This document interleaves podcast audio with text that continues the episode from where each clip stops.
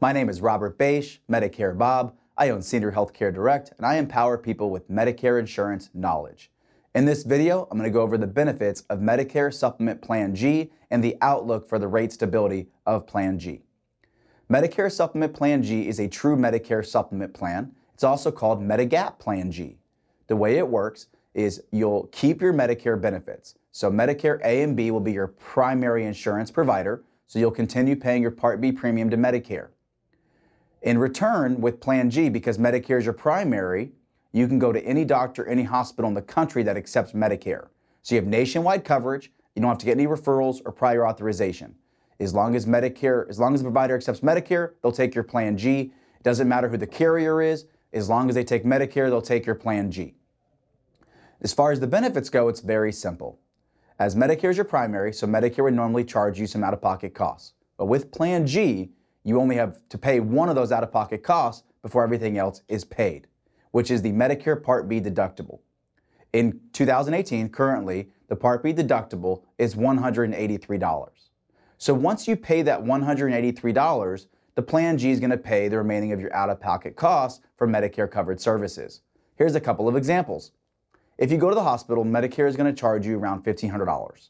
Well, if you have Plan G, it's going to pay that $1,500 for you every single time. So whether you go to the hospital once or you go five times, if you have Plan G, you'll never have a bill. If you're there a week or you're there 150 days, Plan G is going to pay all your hospital bills. Now, for Part B services like doctor visits, lab work, outpatient procedures like knee replacements or cataract surgeries, Medicare is going to require that you pay that $183 deductible. Once you pay that deductible, the Plan G is going to pay the 20%, so you won't have any other costs. A question I get is, Bob, is that $183 deductible per service? The answer is no. The $183 is a per year annual deductible. So you might go to the doctor in January and pay $100 of it, and then you might go for another service in March and pay the remaining 83. They don't have to be the same service. Once you have spent $183, your deductible is met, and Medicare will pay 80%, and your Plan G will pay the remaining 20%. As far as stability goes, I call Medicare Supplement Plan G greatest value. And I do that when I'm comparing it to another plan called Plan F. With Plan G, the stability of the rate increases over the last five years have been much lower than Plan F. The outlook for Plan G is also brighter.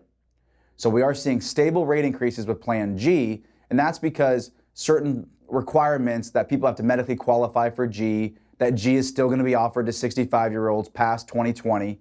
And I go into more depth into this in some other videos.